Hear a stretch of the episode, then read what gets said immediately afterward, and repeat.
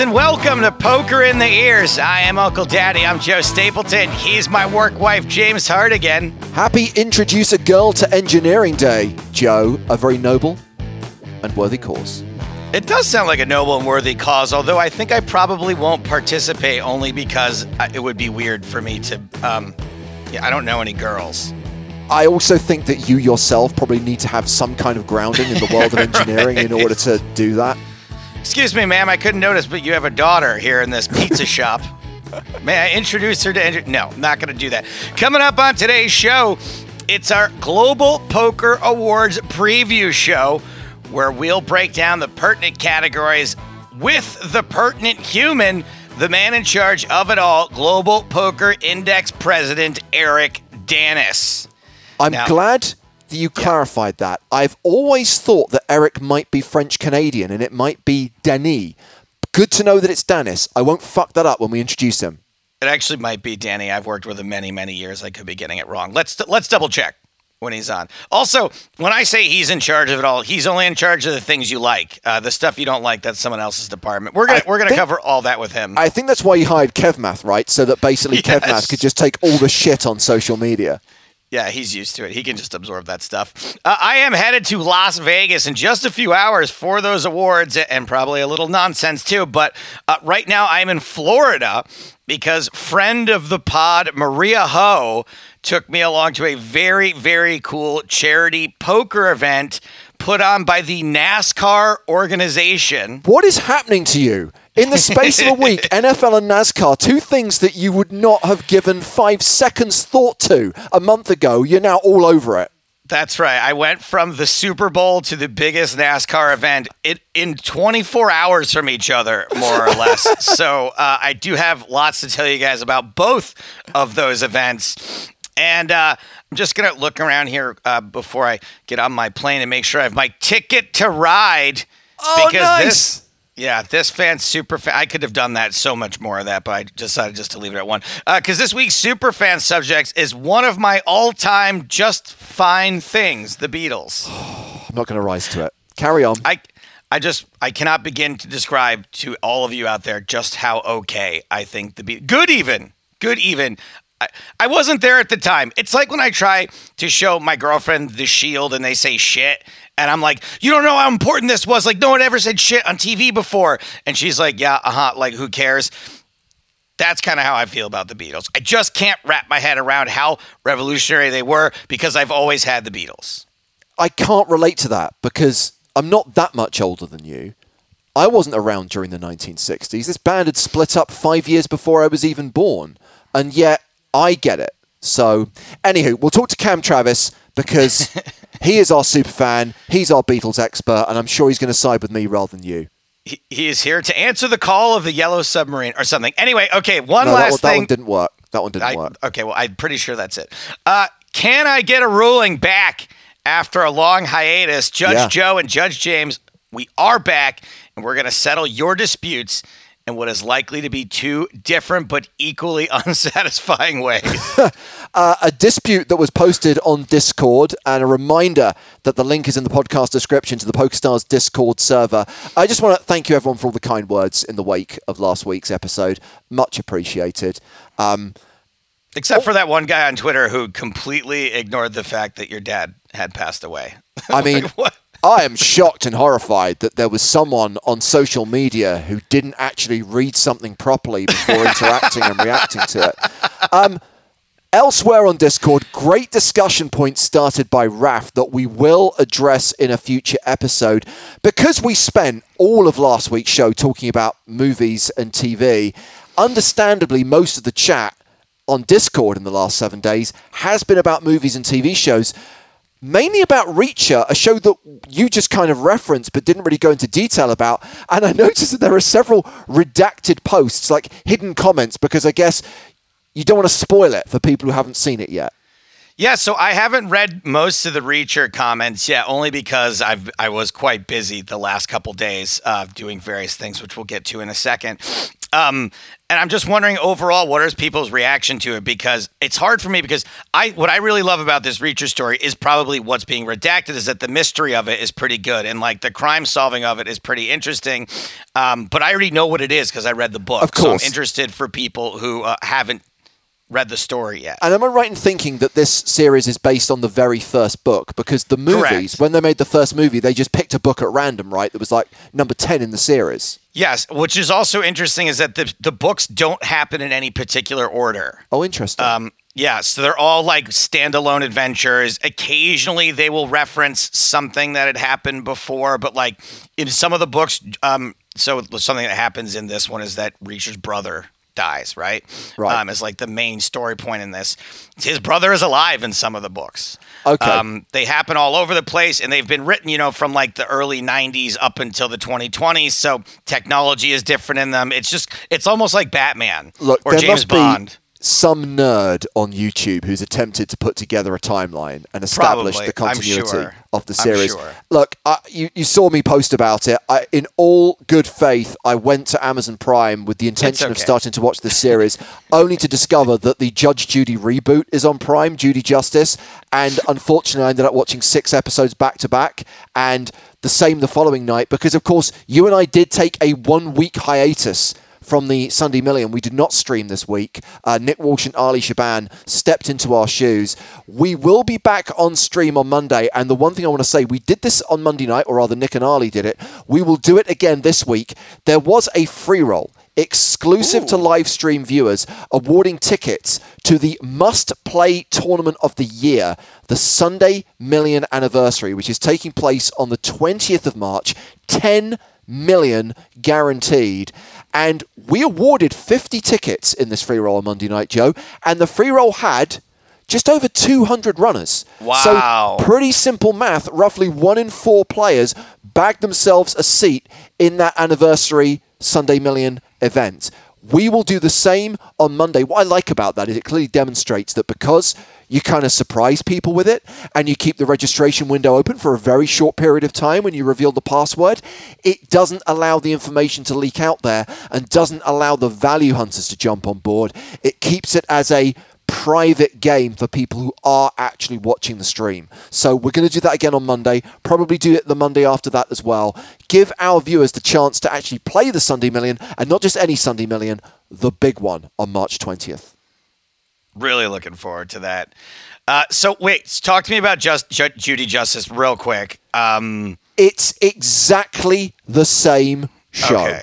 Okay. with some additional characters who don't need to be there, like the law clerk and the stenographer, um, and a new bailiff. Other than that, same old, same So- old. So I'm sitting there, and obviously I've watched far too many episodes of Judge Judy. So there's an episode about a guy whose dog attacked some horses, and I'm like.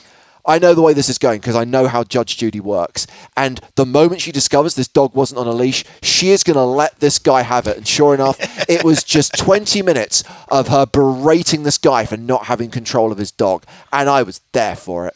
So what what is so appealing about Judge Judy? Because when, when I used to work with Nick Wealthall, he was obsessed with Judge Judy. Also, what is it about Judge Judy that's so appealing to English people? Because these are American cases, right? I think it's because the court system in the UK is quite closed, right? The fact is, you don't have cameras. You have the infamous sketch artists who do awful, awful renditions of people in trials. You know, you have the reporters gallery, but being let in and seeing these cases unfold, and look, it's all about her. It's all about Judith Sheindlin. Make no mistake about it. She's just a great personality. Um, and of course, it's complete trash. The people on the show are complete trash, but it's just so watchable. It is very, very watchable. I, I will check it out. Maybe we can. Well, we've got our own coming up actually in uh, just uh, a little while here. We've got our own Absolutely. coming up. Ne- I guess- ne- we've look. If there's one thing we are known for doing, it's never coming up with our own ideas. We will happily rip off other people's formats, and that's what we did with "Can I Have a Ruling?" That's right. Put some, just put a poker paint job on it. All right, let's address the elephant in the room. Uh, I went to the Super Bowl. Weren't you meant to be hosting a party for people in LA who couldn't get tickets to the Super Bowl? Yes, I was. So, but the thing. All right. So here's how it went down. On Saturday, I'm fine in with this, by the way. The moment you get a ticket, fuck them. It's Right. all about looking after number one. I'm Right. I'm I'm on board with that. So uh, on Saturday there was a bit of a heat wave in LA, and I said, "Let's have a party. Uh, let's have a, a, a party out in the garden, as you guys would say." And uh, my our good friend Adam Levy came over, and Adam has uh, got the title of m- our most absurd friend because his life is just absurd. Um, Adam has uh, gone to the wrong house before when coming to a house party at my house, jumped a neighbor's fence for no reason. Uh, was not my house, has parked in front of my neighbor's driveway, has done all kinds of absurd things. And he's on his phone the whole time on Saturday saying he thinks he might have a line for a ticket to the Super Bowl because a friend of a friend got COVID and uh, was you know just tested positive on Saturday, 24 hours beforehand. And I said to him, Adam, if you get a chance to get this ticket to the Super Bowl, the guy was selling the ticket at face value. I said, if you can get a face value ticket to the Super Bowl, you have to go. You absolutely have to go. Um, you know, as long as you can afford this money, even if it's tight, even maybe you shouldn't, you have to go. It's a once in a lifetime thing. You have to go. You have to go. You have to go. And then all of a sudden, he's like, "There's two tickets," and I'm like, "Well, what kind of hypocrite would I be if I just told him over and over and over again that he has to go and I don't take the other ticket?" So I did. Yeah. I took the other ticket. I sent um, a complete stranger a significant amount of money via uh, via Venmo uh, for this ticket. I was definitely sweating it until we actually entered the stadium, um, but uh, we did. We uh, it, the the ticket worked. He and I got there right when the gates opened. I tell you what, Joe, if it hadn't worked out, if you'd made that Venmo transaction, the ticket, you could have gone to Judy Justice because if you go to judyjustice.tv, you can file your complaint. Judy Justice would just be like talking to an empty email address, probably. But, um, and so, you know, I'm on this podcast all the time talking about how unlucky I am at poker, and I stand by that. But I also say that I am very, very lucky at life.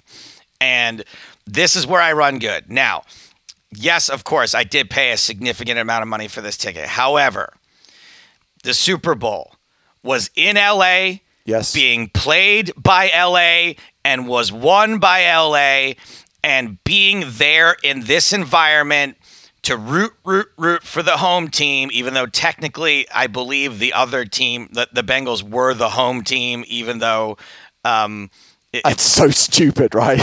really weird, really, really- fucking weird. Uh, you you missed a, a key thing there, Joe. It's it wasn't just the game. Also, the Super Bowl halftime show, which was incredible, by the way, Yes. was a very LA themed performance. Yes. And so for me personally, as someone who loves Los Angeles, right? Who like I absolutely love the city I live in. I have a ton of pride for the city. All of those things coming together, I will say it was worth it for the experience. Um, I don't know that if LA hadn't won or if it hadn't been an LA team, and it- if all those perfect storm hadn't come together, maybe I would have been like, okay, that was a lot of money, and I don't don't think I would ever. Uh, I mean, I still don't think I would ever do it again. Uh, but in front of us was really cool. There were these two really young girls sitting in front of us during the game, and I joked that they must have really good jobs. And it turned out that they were there with their dad, and their mom was in uh, an owner's suite because their mom was the chief marketing officer for the LA Rams Story behind me during the fourth quarter when you start like high fiving strangers around you who are also cheering for the Rams. Turns out that one of the Rams' mothers and one of the Rams' wives was sitting behind us. So we're like surrounded by people that are genuinely emotionally invested in this. It was electric. Uh, you were right about the halftime show. I when Eminem came out, I had chills. Uh, also singing about Los Angeles, right? California Love is a song that I have a ton of pride whenever it comes on. I it really just sort of I have all kinds of California love. So it was just a, a, a fantastic experience. Now, Adam, my most absurd friend, uh, knew. Remember my friend who has an owner's box at the Rams game? Yes. I was like, I am not going to text him while I'm here. I don't want to bother him. I don't want him to think I'm angling to get in the owner's box. And uh, Adam was bugging me the whole time. He's like, just text him, like, just see what's up. Like, maybe he wants us to come by. Like, maybe he wants us to come hang out in the owner's box. Ba ba ba ba ba. And then I ended up James sending him. I did text him and I sent him the same photo I sent you. Now I didn't want to brag to James. I figured James would see on Twitter I was at the Super Bowl. I didn't want to like brag too much, but I ended up seeing these Dude. two celebrities. James was asleep. I did not stay up to watch the game, and the next Okay. morning, the only thing I had any real interest in was finding out the result, which was very quick and easy, and then watching the halftime show, which I do every year. And sometimes it's like, eh, Coldplay were like meh, but this year it was like, no, this is incredible, and I loved the staging of it. I thought that entire production was just brilliant.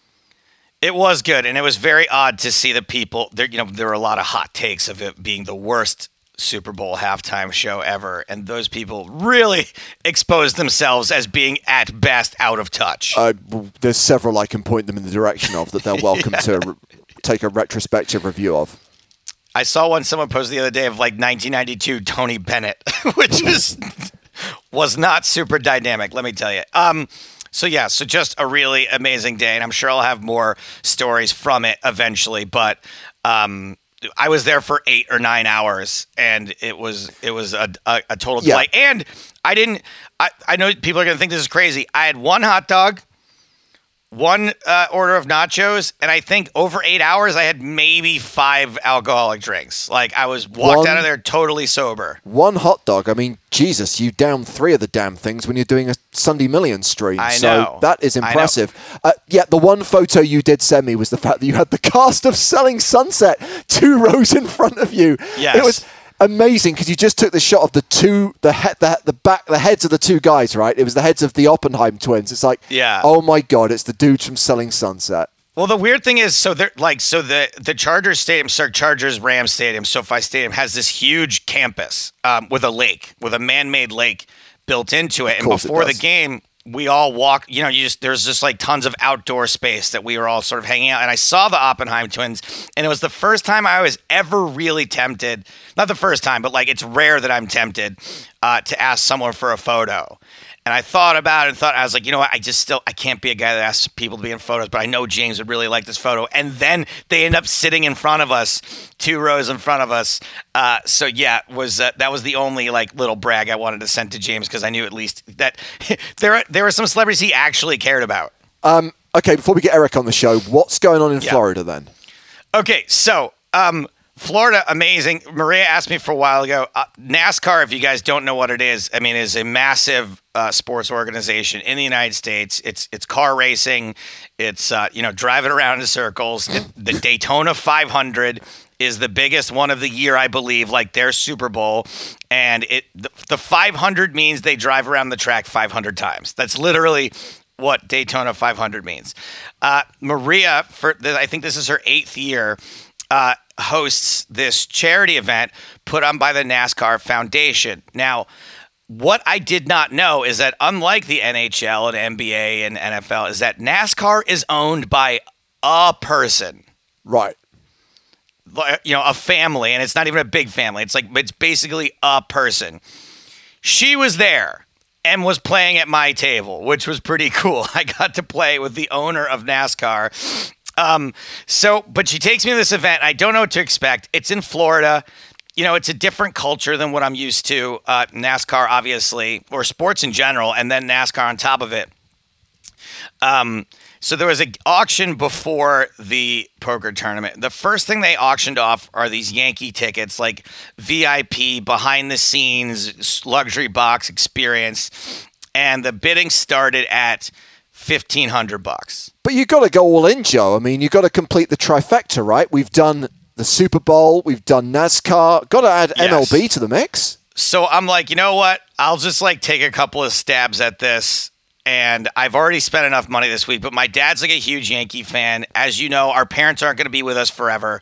Um, I was like, maybe if I can get this for like a relatively, and I can, not realizing that at a charity auction, you actually write off the entire amount on your taxes, whatever. The bidding got, by the time the bidding got up to $3,000, I tapped out, ended up selling for about 5500 bucks, which I thought no one was going to care about Yankees tickets at, at a NASCAR event in Florida, but they did. But the second thing they auctioned off, James, all I could think about was how much you were going to love this. The second thing they auctioned off was a one of one limited edition laser engraved Rusty Wallace shotgun. oh man, now we're talking NASCAR. This feels like NASCAR now. The opening bid for this shotgun was ten thousand dollars. Do you know? Do you have a guess as to how much this shotgun sold for? Fifty. It sold for thirty-four thousand dollars. Christ. And the dude who bought it, God bless him, this is fucking crazy. The dude that bought it donated it back to the NASCAR Hall of Fame immediately. So just spent thirty thousand dollars. This NASCAR Foundation, it's it's kind of like a St. Jude's type of thing. They just spent it's it all goes towards kids uh, and and hospital stays so that their parents don't have to uh, spend money when their kids get sick. Uh, so I did end up playing with not only the owner of NASCAR, but like the guy that is the CEO of the hospital that is partnered with NASCAR in this. So I'm at this table with insanely powerful rich people uh, who eventually did warm up to me, but it was a bit of a struggle. I was going to say, there's two ways this could go. It could be that we never see Joe again because he's made very powerful, influential friends, and finally the career he's always wanted is now going to be afforded to him. Or basically, you're kind of like never going to be seen or heard from again. Yeah. Yeah. Uh, no, and I did. I did get a whole bunch of invitations to stay and watch the Indy Indy 500, the Daytona 500, uh, from a, a various VIP suites here in Florida. But I have got to get to Vegas for some reason. Well, yes, because the primary theme of this week's podcast is the third Global Poker Awards. Uh, we talked last month about how the preliminary and final voting was going on, and then the nominees were announced. Well, the winners will be revealed at a ceremony in Vegas. I think it's Aria, right? The where Correct. it's being held. Yeah. Yes. Uh, Friday the 18th, to be precise. And today we figured we'd discuss all the key categories and run through some of the nominees. And we're going to do that with the man I like to call Mr. GPI. uh, officially, he is the president of the Global Poker Index, and we are welcoming him to the podcast. Which means I can ask the most important question of all Eric Danis or Eric Denis? Denis is the uh, is what Thank my mom you. would prefer. Thank you. I nearly took his lead, and I knew I should have gone with my gut instinct. The best part is that I've worked side by side with Eric many times, spent dozens of hours together, and I still call him Eric Danis. Um, wh- but look, hey, the Global Poker Awards are, are pretty American, bro. Like, you know, middle American. So you're basically Americanizing the guy who organizes them. I think That's what this right. highlights more than anything, Eric, is it has been an eternity for us to actually get you on this show. Better late than never, I guess. Of course, you've always been a presence in the background, and I think you did very kindly do the questions on the Global Poker League when we had that as a superfan subject a few years ago. Funny story. Joe called me and asked if I could help him with that. And uh, Joe, I don't know if you remember, I was two hours away from heading for my cancer surgery. So we had a fun laugh about that, and I got it done. I got it done by the deadline. So Fucking Eric always- is using the cancer card is always fun, you know. Eric is the best, everybody. I don't know if I if we've said that enough. He is just one of those guys in the industry you can count on for whatever. Is always there for you. Is always trying to make things better. And Eric is the reason I met Norm Macdonald. correct. Correct. Yes. I just wanna I'm make proud sure- of that. Yeah. Yeah, you get credit for that. Er- I tweeted about how much I'd love to see Norm's show, and Eric messaged me, and he's like, "There's still tickets for tonight," and that was the night I met Norm Macdonald. Wow. Pretty Um, cool. I guess a good starting point, Eric, would be to kind of establish what you do as president of the GPI. What does your job actually involve? It's um, you know, we're, we're a very small team, so the, the title sounds grandiose, but what it really means is everything, right? Everything that needs to be done is done. Um, I'm happy to say that I have a small team, but the team is is quite exceptional. So Quite you know, inept. Yeah, yeah, yeah. You guys know half the team. You know, you know, not the best, but we'll we'll keep them around. They, they don't cost us much, so we'll, we'll keep them around. Cheap Um, is always the number one quality when putting together a team. That's right. So number one role for me is, of course, motivator, as you can see uh, for for the team. Yeah. But it's to guide guide the team, talk to a lot of uh, the big wigs in poker, Uh, you know, we work with with uh, partnerships with you know it was some of the best in the industry, including uh, PokerStars. We're very happy uh, to be partnered with PokerStars. So a lot of discussions like that at this time of year during award season.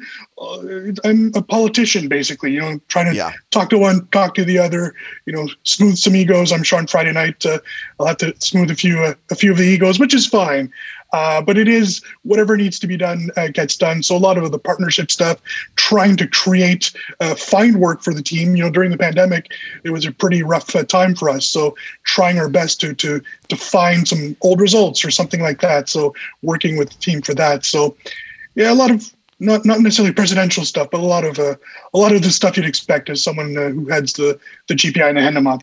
Eric, as far as your total year-round workload is concerned, what percentage of it is uh, the awards, uh, and then the rest of the year? What are the rest of the p- percentages? Like, is it keeping track of stats, updating the website? Like, how does that all break down?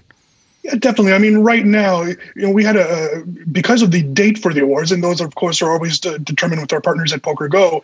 Uh, the awards are about a month earlier than we'd like, uh, you know, in our usual terms. So we literally had to finish out the year, do our Players of the Year, which is always stressful, having to recount all the data and make sure everything's fine, and literally have the awards going on at the same time. So right now, it's hundred percent awards. It's been like that for, I guess, since January first or end of December. Mm-hmm. Um, and then the awards, you know, we we do take it's not just a one month thing. We we do we've already started working on the twenty I guess the 2023 appearance of the awards. Uh, that's already already started. Our uh, sheets, tons of meetings have already started. What categories we're going to look for Matt this year? Savage has already been nominated in 2023. four times, four nominations already, um, including Breakout Player of the Year, which is quite an honor uh, for, for, Matt, you know, given his experience. And then you're right. Um, the the rest of the year, you know, talking to the players, seeing if we need to to adjust things uh, over on the GPI, and then you know, to, talking to clients and all that good stuff uh, trying to find as many new results, new schedules. You know, we're really pushing schedules on our end as well. The Hendon Mob has traditionally always been a place for people to go see their results, but to me, it should be a one-stop shop where you can go see your stats as well and upcoming schedules. So that's a big, big priority for us. One of the main reasons we brought in uh, Kevin Mathers, known as Kev Math to everyone, was wait, his, that's his real name is Kevin Mathers. Yeah. That's fucking wild. Okay, I just thought it was Kev uh, Math his brother played the Super Bowl on Sunday. He was fantastic. Killed it.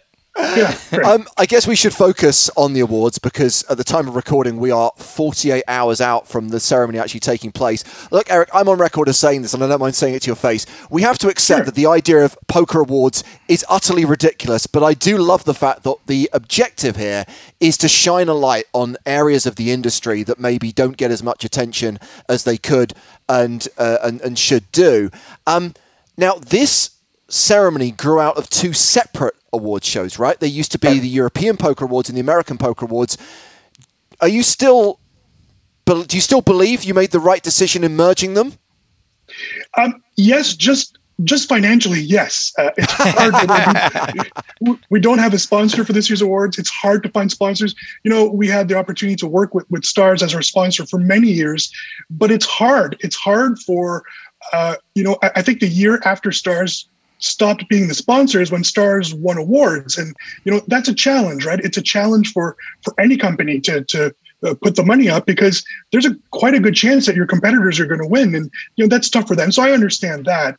So just financially, it makes sense. Uh, you know, Lance Bradley told me about five years ago, you literally have global in the name of your company. Should you not just do the global poker awards? And it's my dream. It's not perfect yet. We, Fuck we, Lance. I, yeah, yeah. also nominated also nominated for five 2023 uh, what an asshole already yeah yeah i guess what i'm kind of driving towards is that i sometimes get the sense that trying to do this as noble an effort as it is can be a bit of a thankless task because there'll always be people sure. bitching and whining and pointing out the flaws and you know joe raised it already it does feel quite US centric. I think it makes sense this year because if we talk about live poker in 2021, 99.9% of it was in North America. But in previous years, it still felt that maybe Europe now slips under the radar more than it did when it had its own award show. Sure, and you're right about that. You know, I, I do find it funny that the Europeans complain, but what about the South Americans? What about the, the Asians? No, that's they're fair. getting That's very fair comment. to shreds too. Um, I'm proud to say that this year we have some categories. The poker personality, which was voted by the fans, has four nations represented, including Japan, France, uh, Canada, and the U.S. That's I, I think we're building towards that, James. You know, we always say that. Let's not forget that poker is at least 50% US driven in Yeah. normal years, right? Uh, 50% of the players that play poker on the Hendon Mob are American. 50% of the players ranked on the GPI 300 are American. So we can't lose focus about that too. And it is that there are several talented Americans. You know, it just so happens that Joe flies the American flag, but he could be flying the, the Australian flag. So, but I agree with you, and I, I've been very vocal about this. Uh, I, I always come out and say it. I think the um, the BSOP in Brazil is Yeah. one series that gets totally shut out every year, and that's good bullshit. I mean, that is uh, so, they do amazing events every single time, not just in Sao Paulo, everywhere around the country.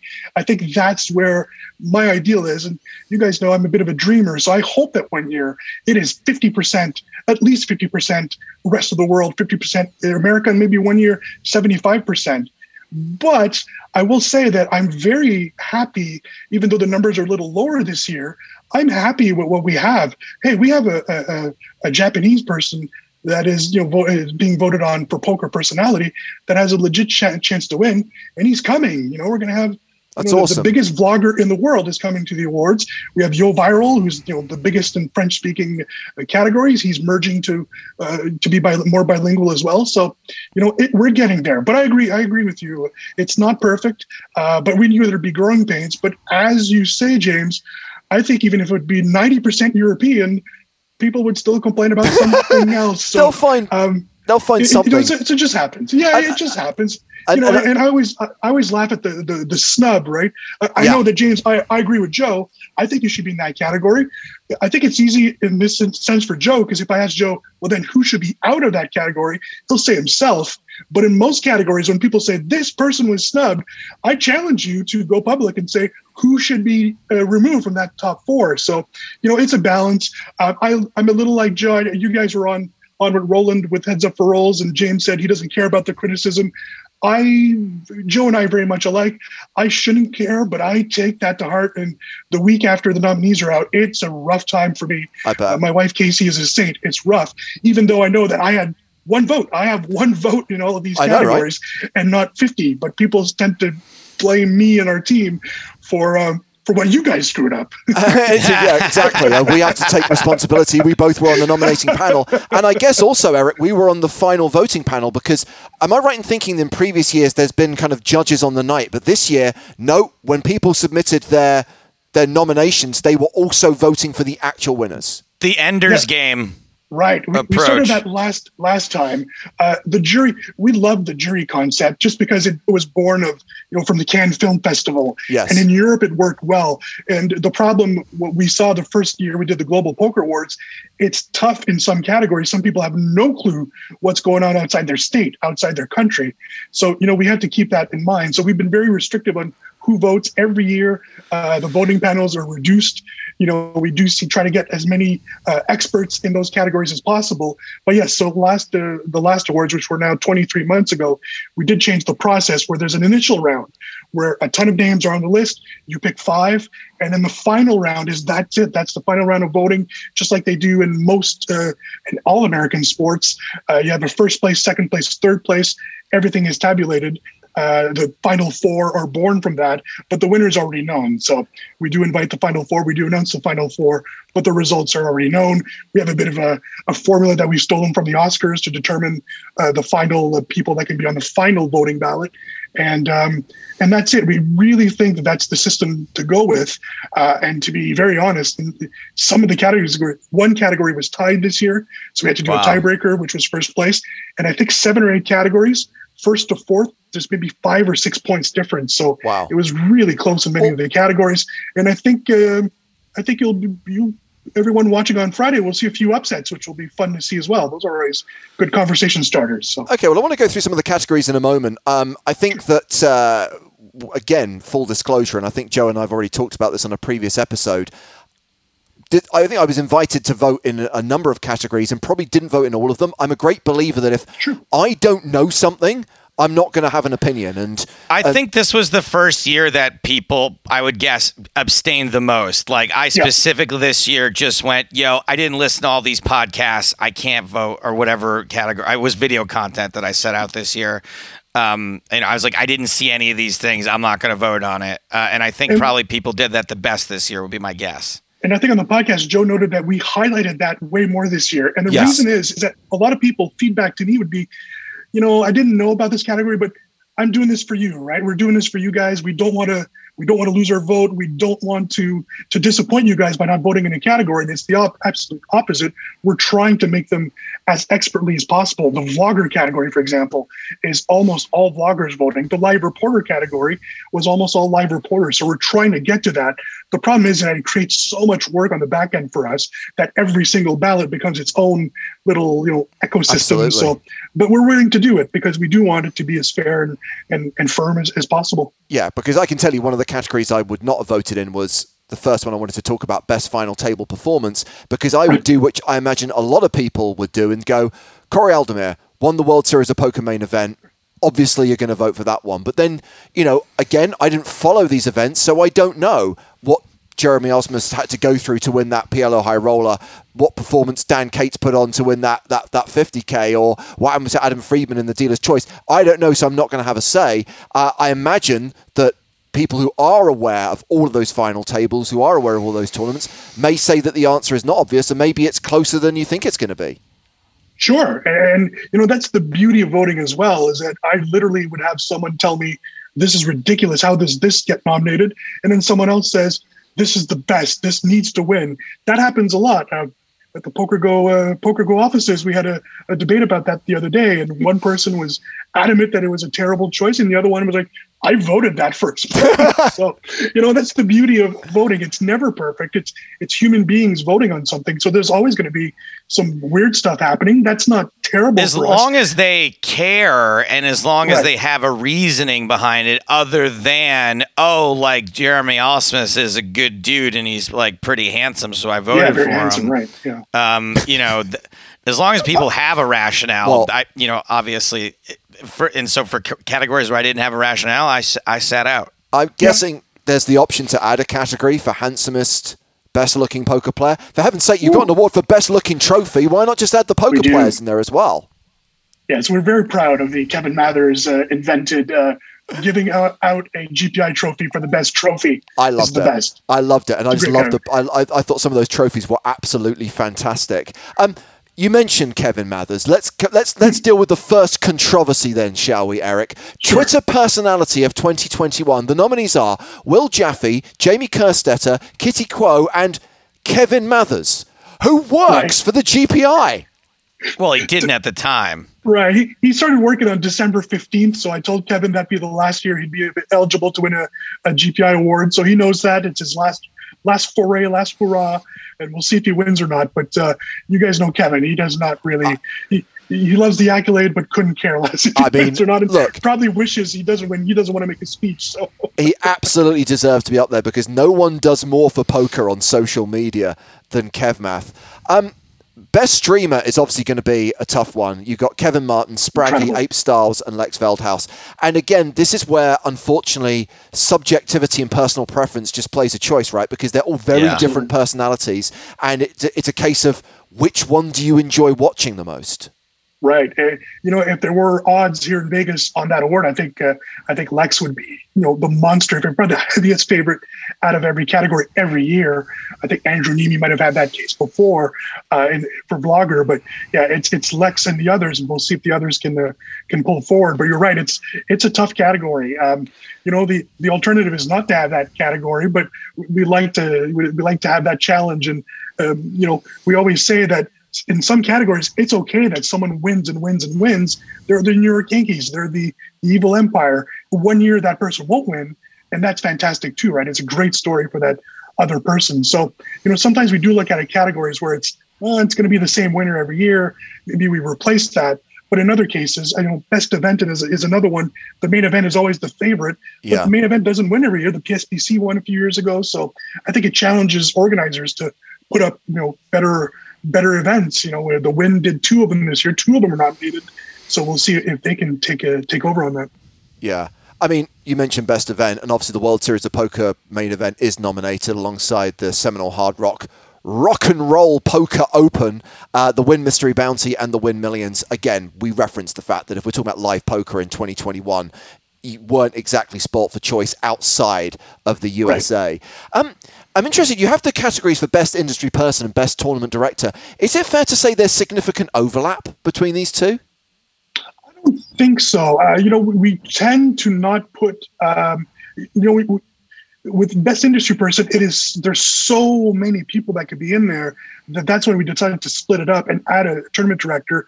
And to be fair, I think we've only had one or two uh, people on both ballots. The goal is to actually have a split where people that are tournament directors will have their own categories uh, and some that are more industry. The problem is that there are some in the industry that are both. So we're trying to to maneuver that. So that's always a touchy category for us, trying to fix it you know, to, to make sure that it's it's it's better.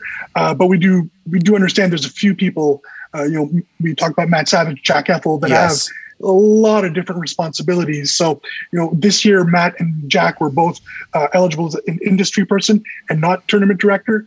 We'll see what we do. Uh, we do with that next year. Um, I, I, from what I've been told, Jack wasn't really tournament directing a lot. He was involved in decisions, but not necessarily in the everyday. He's got other other stuff to do when we have 20,000 20, people inside the Rio. So. Um, we've already referenced Best Broadcaster. And yes, Joe Stapleton, you are in the four nominees alongside Jamie Kerstetter, Ali Nejad, and Jeff Platt.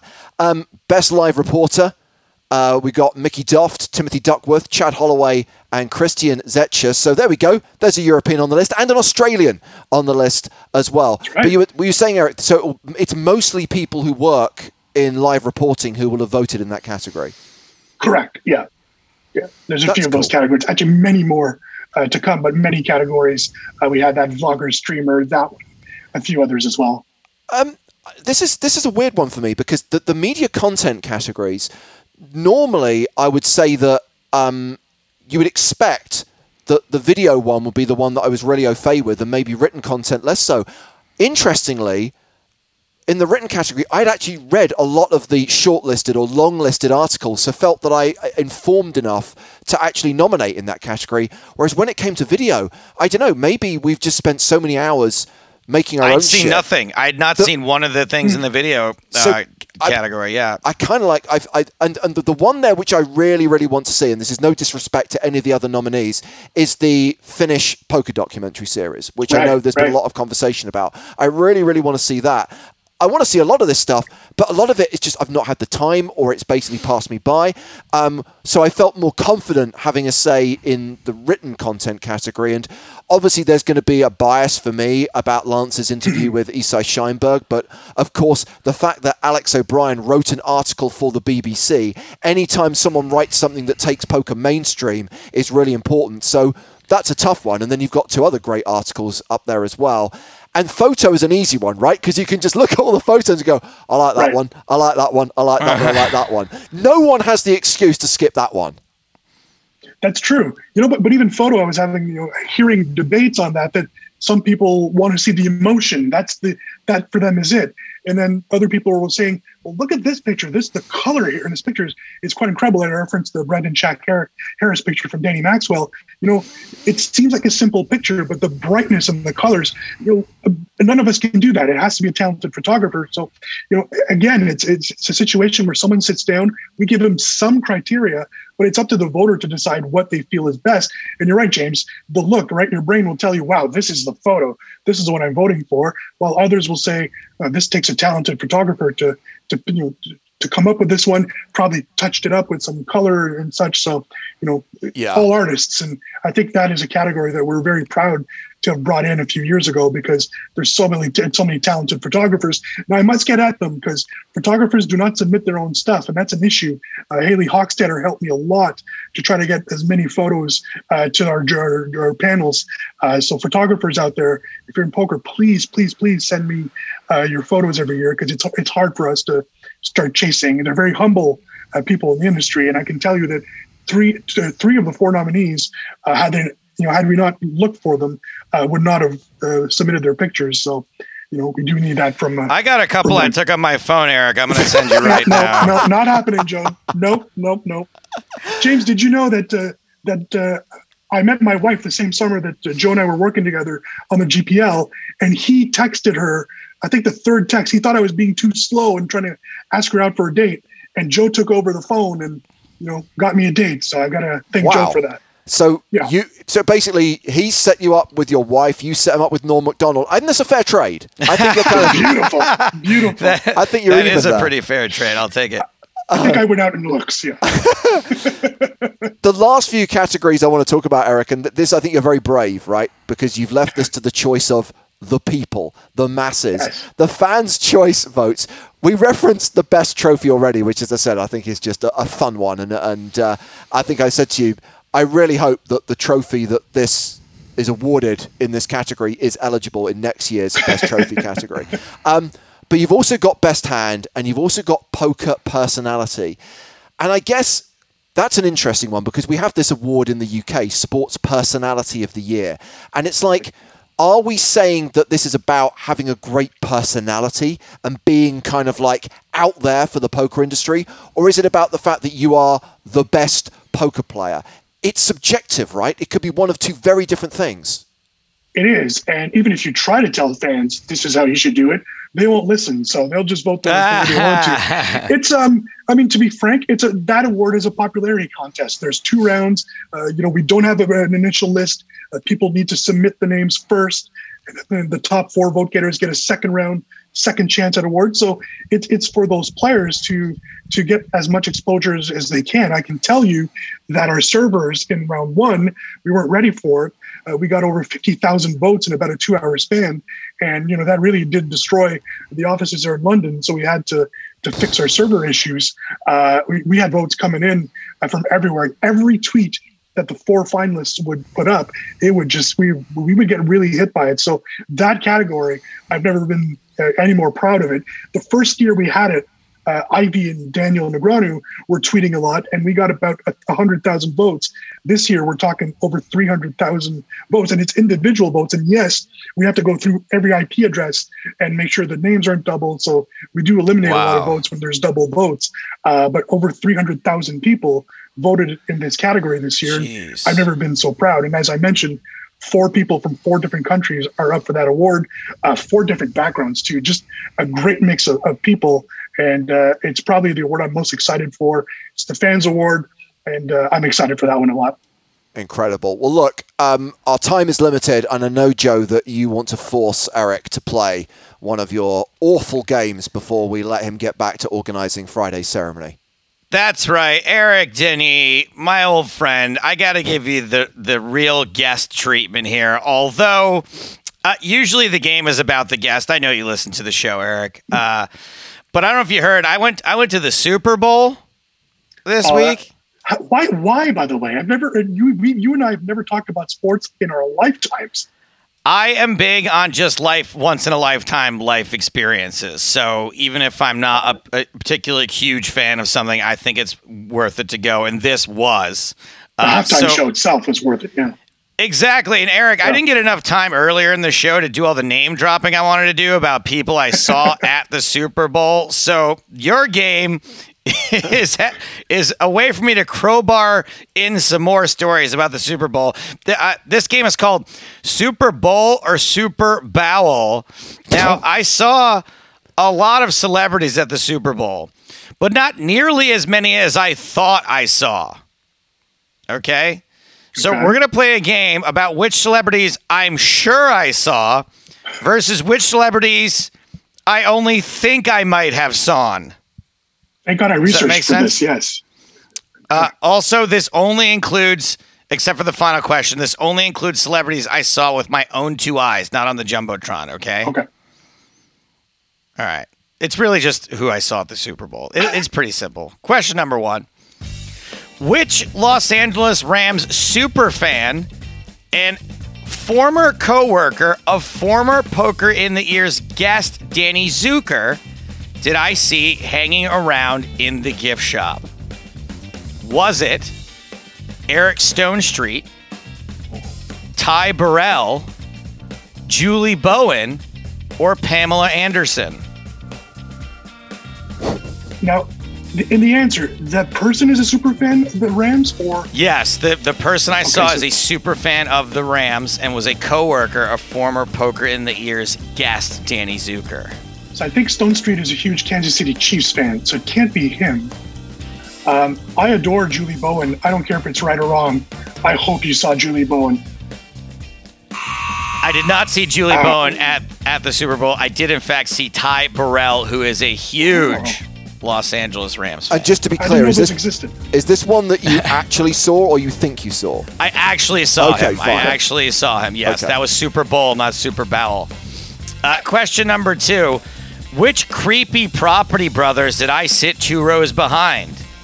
Was it the Property bro- Brothers of Property Brothers, the Oppenheim Brothers of Selling Sunset, the Mac Brothers on Flipping It to the Mac in St. Louis, or the two bad guys from Trading Places? Oh. It's got to be the selling Sunset guys, right? They need to be seen at the at that game. Selling Sunset is correct. You're one for two, Eric Danis. Question number three. While on the subject of Selling Sunset, which of the following ladies from Selling Sunset am I almost positive was them at the top of the stairs, even though I falsely identified one of them as the wrong person twice before I finally figured out who it was? was it Chrishell and Christine, Davina and Maya, Mary and Heather, or Phoebe and Rachel? Uh, Mary and Heather is exactly who you saw. Mary and Heather is correct, Hey! yes. It took me a few tries before I could figure out who they were, and then I was like, "Oh wait, that's Mary and Heather from the same show as the as the uh, Oppenheim twins." Question number four: Christine of Selling Sunset. What did she do during the entire national anthem? Anthem. Also, I'm not sure this was Christine. There was a tall blonde with the property twins during the national anthem. What did she do during the entire national anthem? Did she film the singer, film herself, film a stranger eating a hot dog, or patch things up with Maya? Uh, she filmed herself, of course. She filmed herself through the entire Hey! national anthem. Yes, that's correct. This absolutely sounds like Christine to me. Filming Not herself positive it was and, Christine. and not patching things up. That was a su- super bowel question because I'm not positive it was her, but the tall blonde with them did film herself during the entire national anthem. Question number five. Uh, Eric is what, uh, three for four now? Yeah. Yeah. Okay, question number five. Uh, this one, another super bowel question. Which cast member of the show The Boys am I pretty sure I saw? Was it Chace Crawford, who plays the Aquaman guy, the Deep, I think he's called, Nathan Mitchell, who plays Black Noir, Laz Alonso, who plays Mother's Milk, or Reginald DeReggie, who plays the Spankter? I mean, you could be making all of those up for all I care. Uh, yeah. You saw Laz Alonso. Unfortunately, the person I'm pretty sure I saw was Chace Crawford, who played Aquaman slash The Deep. I have to Do I- check his in. Do I get that wrong since you have no clue if you actually saw this person, Joe? it's who do I think I saw, Eric? It's like Johnny Eleven things, only stays in the. Super Bowl. Uh, question number six, penultimate question, another super bowel question. Which celebrity was I absolutely sure I saw until I saw it wasn't that celebrity?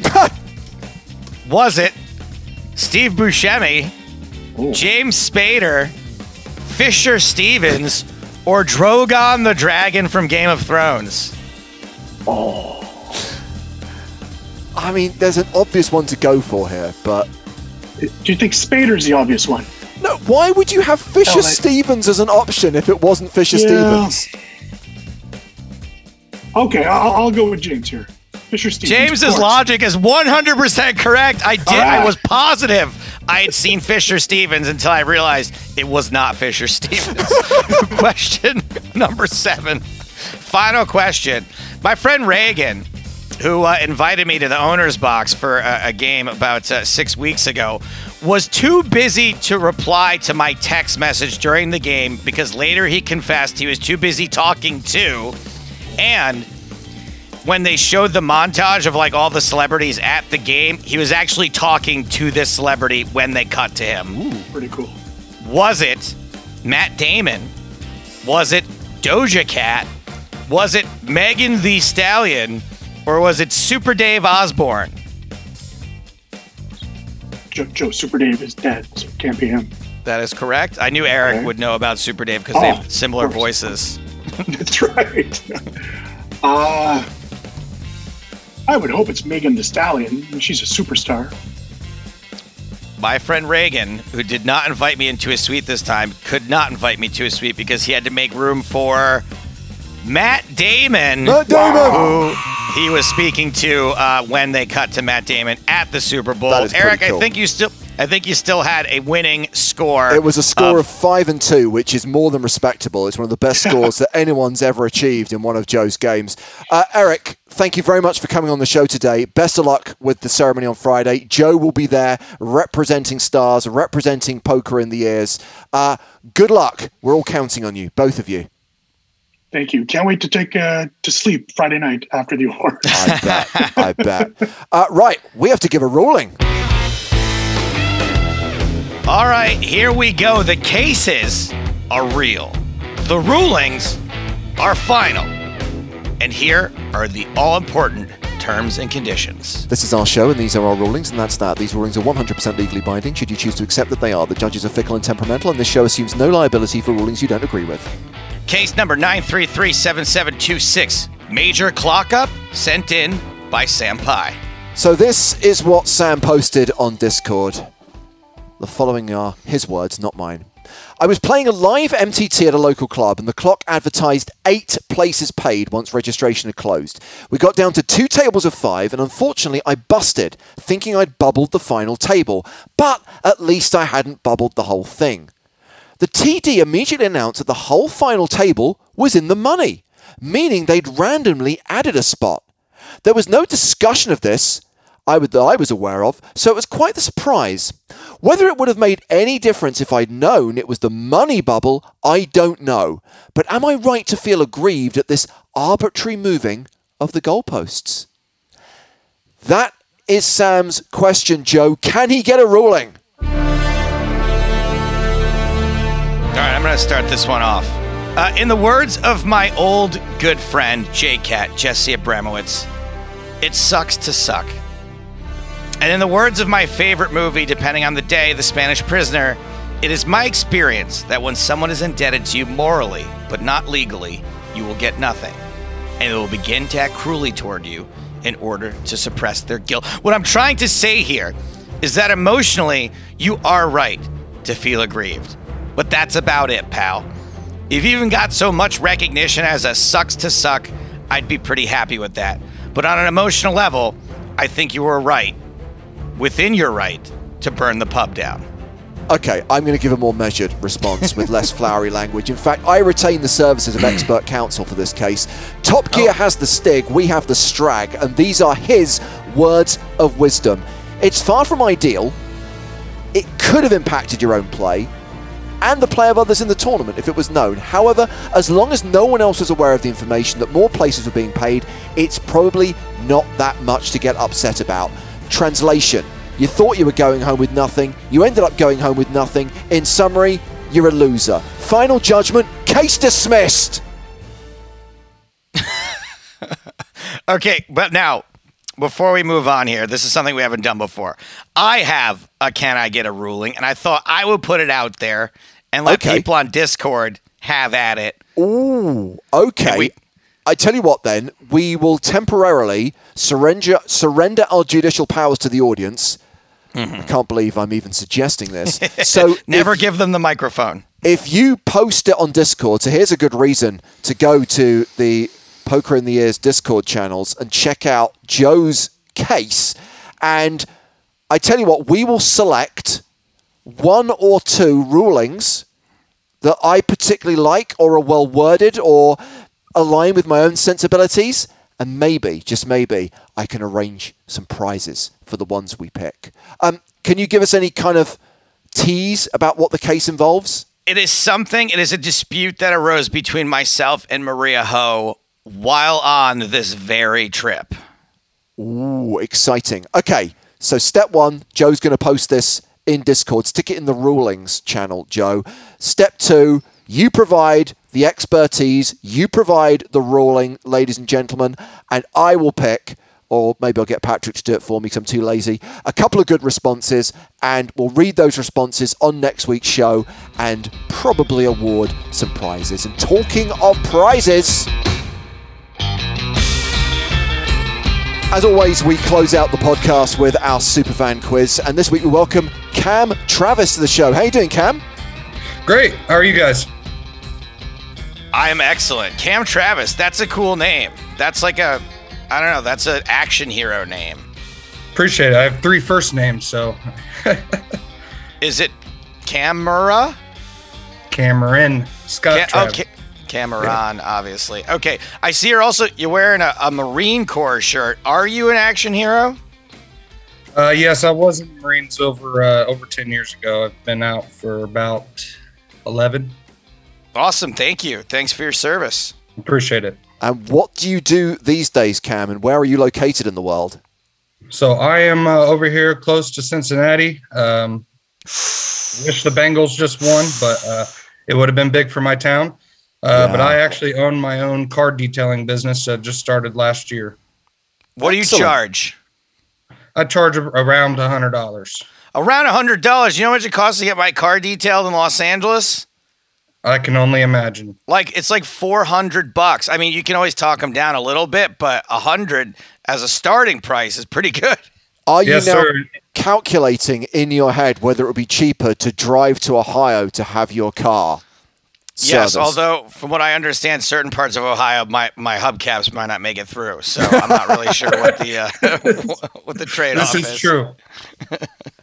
Um, Cam, obviously, you're not going to be able to play for a real money prize. So, PokerStars Right. merch, a swag, a swag pack will be on the line in a quiz themed around the Beatles. I am so glad you chose this band because I am done trying to convince Joe that they're more than just fine. We accept that he's wrong, right?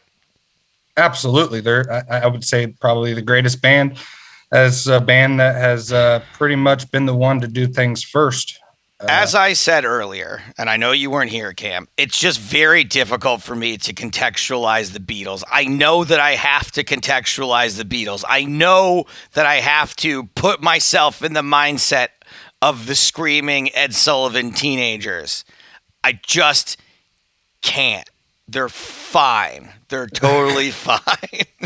You know, Now- funny thing about the Beatles is uh, I actually never really got into them uh, until about eight years ago when I met my wife. Um, it's a, her all-time favorite band, her cousin's all-time favorite band.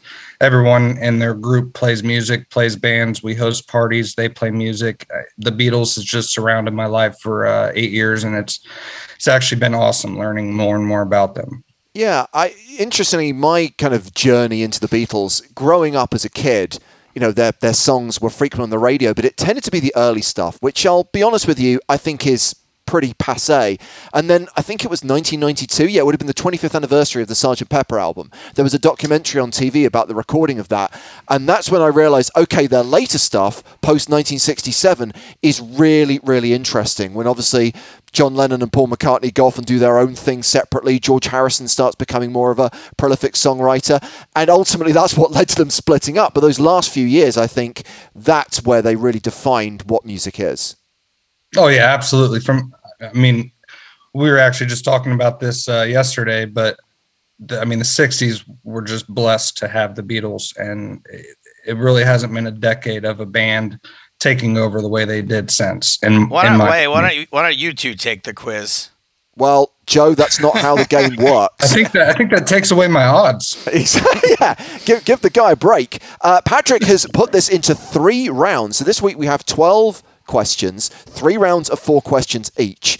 Uh, so round one is entitled Band Members. So there are four questions, and I'm going to let you choose, Cam. Uh, one, two, three, or four. Let's go with two. Question number two. So these are questions related to the band members, but may not actually be about the band. Exhibit A. Question two. What is the name of the top 10 song by Paul McCartney, Rihanna, and Kanye West? Oh. I'm I'm gonna have to take the choices. Okay, the options are All Day, Only One, Four Five Seconds, or Save Us. Oh, my wife's gonna be upset. I don't know this one. Um, what was the third one you said there, James? Four Five Seconds. Let's go with that. That is correct for a point. Good guess. Joe, one, three, or four? I'll, I'll, let's see what number one's all about. Okay. In which city were John Lennon's ashes scattered?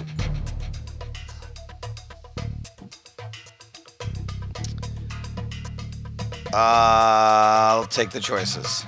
Liverpool, London, New York, or LA? I'm gonna go with New York.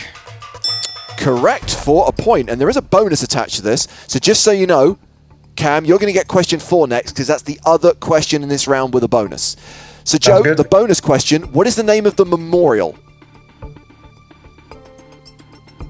So what is the name of his Fields. memorial? John Strawberry Lennon's memorial. Fields. Correct for a bonus point. So you do have a two-one lead, but I think you're going to do all right with question four, Cam. I What- literally almost answered the question without the choices. Strawberry Fields. there weren't any choices, so there you go. No, I mean the first question. Oh, okay. Well, you could have got two points there. Three. That's what I mean. Cam, what is Ringo Starr's real name? Ooh. Oh, I know it's uh, Starkey. Uh, Richard Peace Starkey. and- Correct peace for two love. points. Peace and And love. here is the bonus question How old is Ringo Starr at the time of this recording? Well, I'm pretty sure they picked him up when he was about 14. I'm not sure how early on it was. Uh, let's just go with 14. Oh wait, hold on. You're saying that Ringo Starr is currently 14 years old? Right now. Right now. Oh, right now. I thought you. I thought you said when they got him. No, I meant at the time of the recording of this podcast, i.e., today, i.e., Oh, how old is Ringo Starr right now? yeah. Uh, I'd say uh, s- Fourteen. uh, I'd probably go with uh, 86. Well, he's actually younger than that, but interestingly, he is the oldest member of the Beatles. He is 81 years old. So oh, it's, get it's three points to two, and the final question in this round, Joe, is question three. What religion did George Harrison adopt in the 1960s?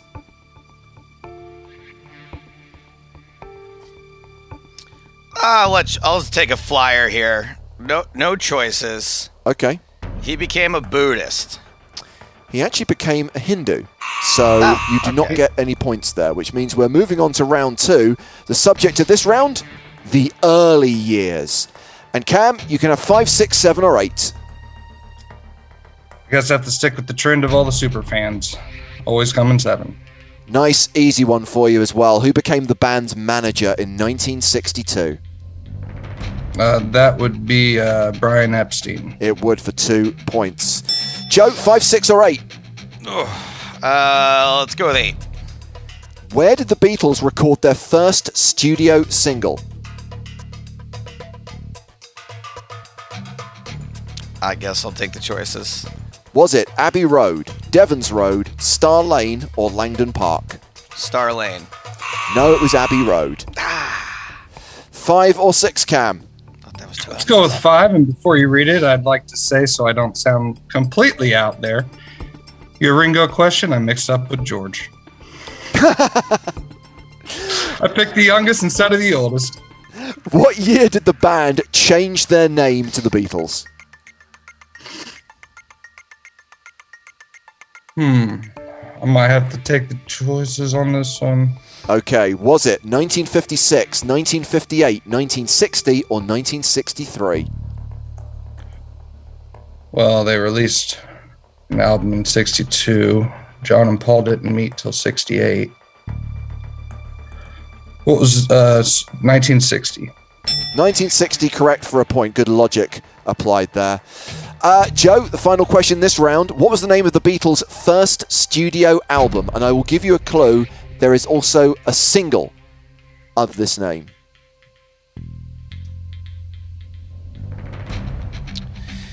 I'll take the choices. Was it North America, Please Please Me, Europe, or South America? Please, please me. Yeah, I mean, I'm not quite sure what's going on with the multiple choice options there, Patrick, but Joe, you get a point. He was, And we I think he was trying to th- maybe throw off idiot Joe and be like, well, it's got to be one of those other three locations. Yeah, I feel like that was part of the handicap you guys were talking about last week. Yeah, maybe. And here comes the third and final round. The subject is the hits. Cam, 9, 10, 11, or 12? Let's go 10. Number 10, and I'm going to assume we're talking about the UK charts here. How many Beatles songs reached number one?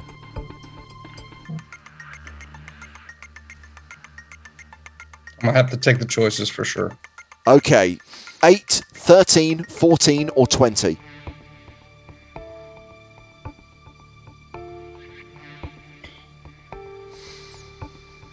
Let's let's go with unlucky 13. 20. 20 number Wow. ones.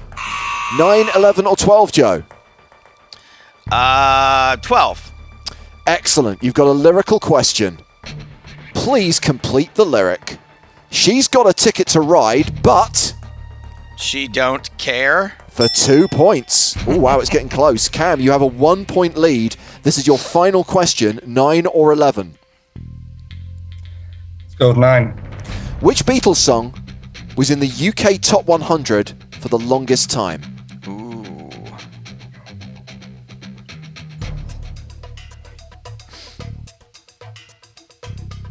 Go with the choices. What, what's the what's the score before? Okay, so you have a one point advantage. So, obviously, if you can get this without the options, you win right here, right now. If you get it with the options, Joe needs to get his question without any choices. Okay, can you read it one more time? Which Beatles song spent the longest time in the UK Top 100?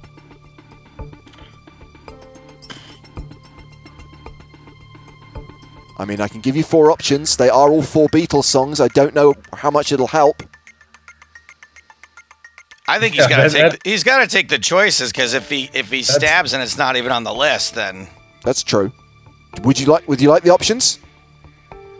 I'll take the options. Okay. Is it? I want to hold your hand. Hey Jude, come together, or the long and winding road. Oh, I, sh- I as soon as I heard it, that's the one I wanted to go with. Hey Jude. Hey Jude for a point. So Joe, if you can get this next question right without taking the options, we go to the tiebreaker. okay. It's another lyrical question. Oh boy. It's been a hard day's night and I've been working like a dog. correct for two points. We go to the tiebreaker. Again, Cam, it's a numerical answer, so you can either set the line and Joe takes the over under, or you can let Joe set the line and you can take the over under. Um, I'll take the uh, over under. Okay, Joe, that you have to give me an answer, Joe. How many times is the word help sung during the song Help?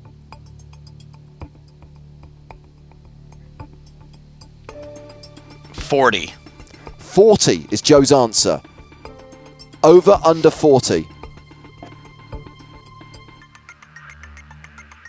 Hmm. That's a pretty good, pretty good line. I'm gonna go with. Uh, I really, I really don't know this one. I wish you would have used uh, different song. let's go with. Uh, let's go with under. You were right to go under. It actually wasn't that good a line either. 17 was the answer. Only said 17 times during the song. It was a nail biter, and I loved it. Uh, congratulations, Cam. You have won this Beatles Superfan quiz. You have conquered Mr. Stapleton, and you will get a supersized PokerStars swag pack dispatched to your home address. That is absolutely awesome. I appreciate this, guys. This this means the world to me just being on here, and I listen to you guys every week. My wife kind of wonders why I'm in so much poker when I can't go out and play myself. uh, but this this is just a treat. This is awesome. Well, I'm it's been a glad you had fun, Cam. And also, if I can say one thing, um, I've heard you mention the Run Good series a couple times, Stapes, and uh, I actually just won a seat to my very first live event I've ever played in. Oh, cool. I'm leaving tomorrow for uh, RGPS Horseshoe, Iowa, and we'll be out there in that event. And uh, if you guys could just just wish me some luck. First time ever being out there. I don't know how to take it. I'm nervous. Uh, I'm Oh, man. go. Well, ultimately, my advice would be just enjoy the experience. I hope things go your way. I hope that you run well, but either way, just enjoy it. I Relax, appreciate have it. fun. Thank you. I Thank you. agree with James, and also good luck. Thanks, Stapes. I appreciate it. It, me- it means a lot. sure.